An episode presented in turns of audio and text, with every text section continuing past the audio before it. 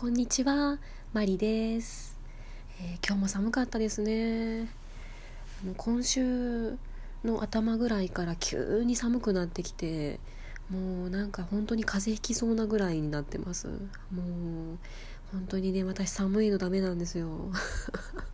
誰でも一緒ですかね暑いのもダメだし、寒いのも嫌で、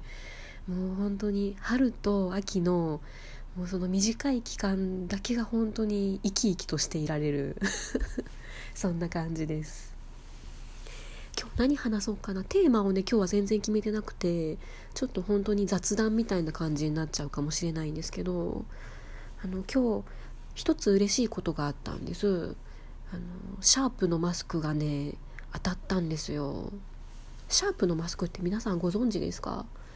あのマスクって大体中国とか、まあ、他の国で作って日本に入ってきてるものが多いんですけどね、あのいつだったかな、ごがつぐらいにあのシャープさんがね、マスクを作り始めたんですよ。で、最初は生産性があまり上がらないから、本当に少しずつしか生産できなくて、で欲しい人があの殺到しちゃうから抽選なんですよね、あれ。あの欲しいですっていう人がメールだったかサイトだったか、あの応募をするんですね。でその応募者の中からあの作れた分だけ、えー、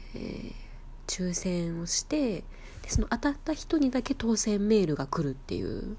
そういう仕組みになってるんですよね。でやっぱりね、すごい人気高いんですよ。全部国産なので、もうね、日本の素材で日本で作っていて、だからね、ちょっとぐらい値段が高くても欲しいっていう人絶対多いんですよね。で、私実は前にも一度当選したことがあって、えっとね、だいじゅうななかいの抽選の時だったと思うんですけど、いっかい当たったんですよ。でその時はひとはこずつ、ひとはこがごじゅうまいなんですけどね、ひとはこずつしか買えなくて、でそのごじゅうまいがにせんきゅうひゃくえんプラス税っていう感じなんですよ。結構高いんですよ。ろくじゅういちまいあたりろくじゅうなんえんとかね。もうやっぱりね、中国産とかに比べたら全然違う値段なんですけど、そのいっかいめ、あのー、購入する権利が当たって、あの実際注文して届いたんですけど、やっぱりね、素材がすごいいいんですよ。あの中国産のマスクみたいにこう硬くないんですよね。そのマスクの布布っていうんですかねあのあの覆ってる布の部分が全然硬くないんですよ。もう顔に沿ってくれて、肌触りがすごい良くて、で耳にかけるゴムの部分もあのすごい柔らかいゴムでできていて、長時間本当に丸一日つけてても全然耳が痛くならないんですよね。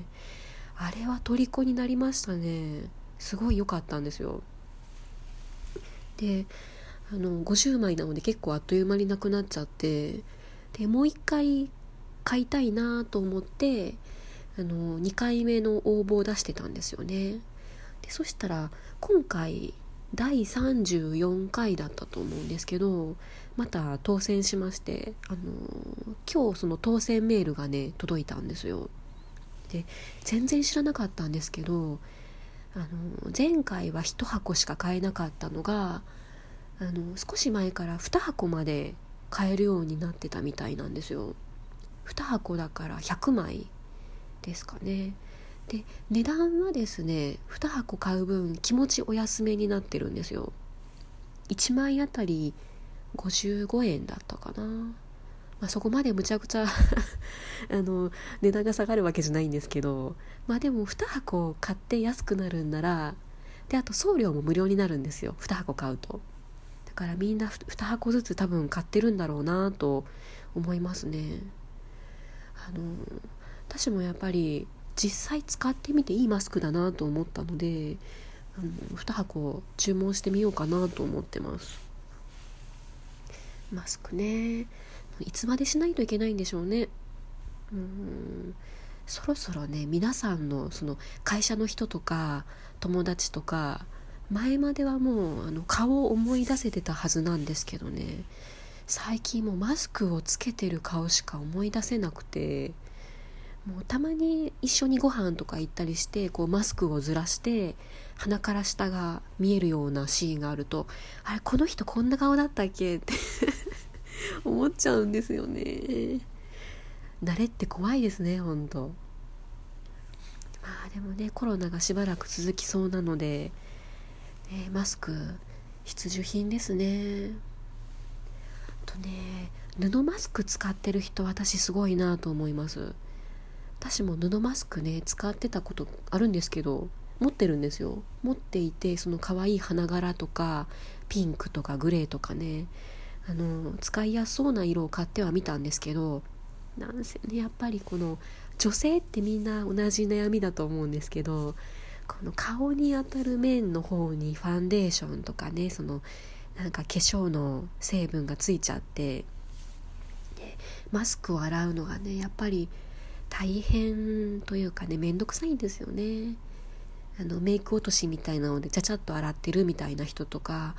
とは重曹につけてるみたいな人もいるんですけど、もう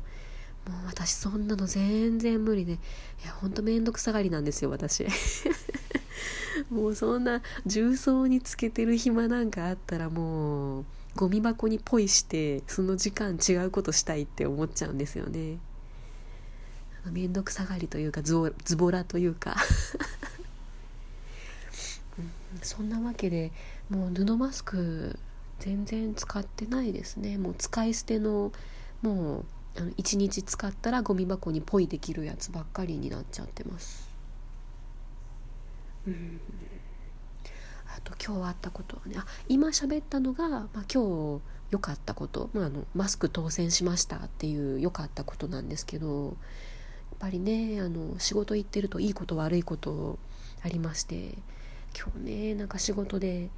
嫌なことというか、私は嫌じゃないんですけど、ちょっとこうイラーっとすることがありまして、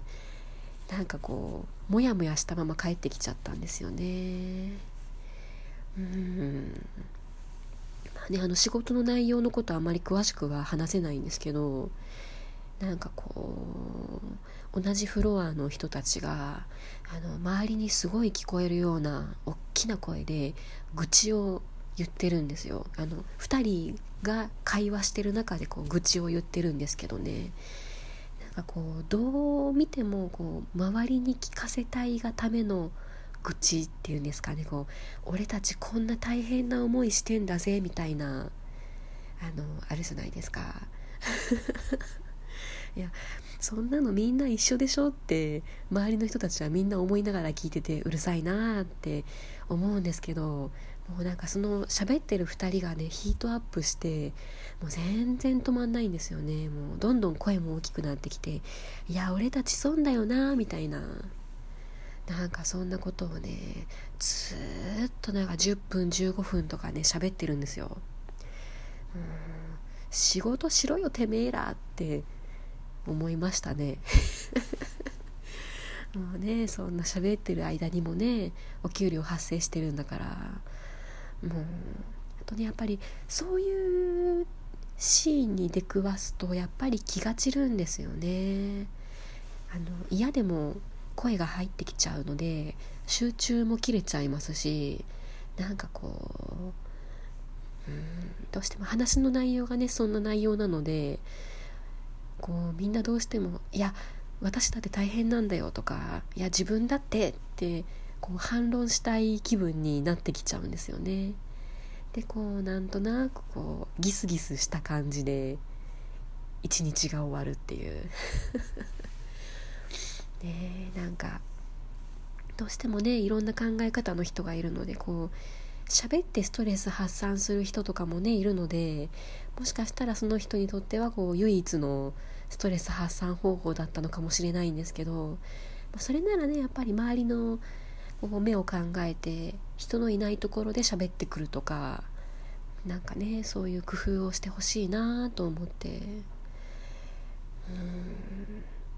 なんかね別に私のことを言われてたとか、あの被害者とか全然そういうわけじゃないんですけど、うーん、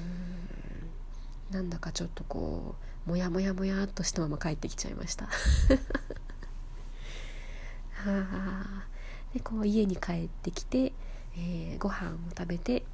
えー、今からデザートのエクレアを食べる直前にこのラジオトーク撮ってるんですけど、もうね、そのイラーっとしたりモヤモヤっとして帰ってきた時にはね、やっぱり甘いもの欲しいんですよね。私のストレス発散方法はね、多分甘いものだと思いますねなんでしょうね、すごい幸せな気分になれるんですよ。飲み物だとあのー、甘い飲み物でいくとココアとかね、すごい好きなんですよ。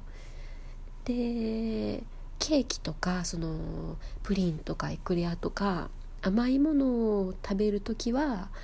あのホットの紅茶、ストレートティーが好きなんですけど、紅茶を入れてであの紅茶とケーキっていう感じのすごい贅沢な時間を過ごして、ちょっとこう嫌なことを洗い流して気分をすっきりさせるっていう、そんなストレス方、ストレス発散方法ですね。なんか皆さんどうしてるんですかね。なんかあのこんなことでストレス発散してるよみたいな話があったらあの聞いてみたいなと思うんですけど、あの東京の方とかあんなありましたよね。こうなんか茶碗とかあのガラスとかをこう地面に叩きつけるみたいなそんな あのありましたよねお金を払ってストレス発散しに行くみたいな。私ちょっとあれ面白そうでやってみたいなと思ってます。あ、いい時間。マリでした。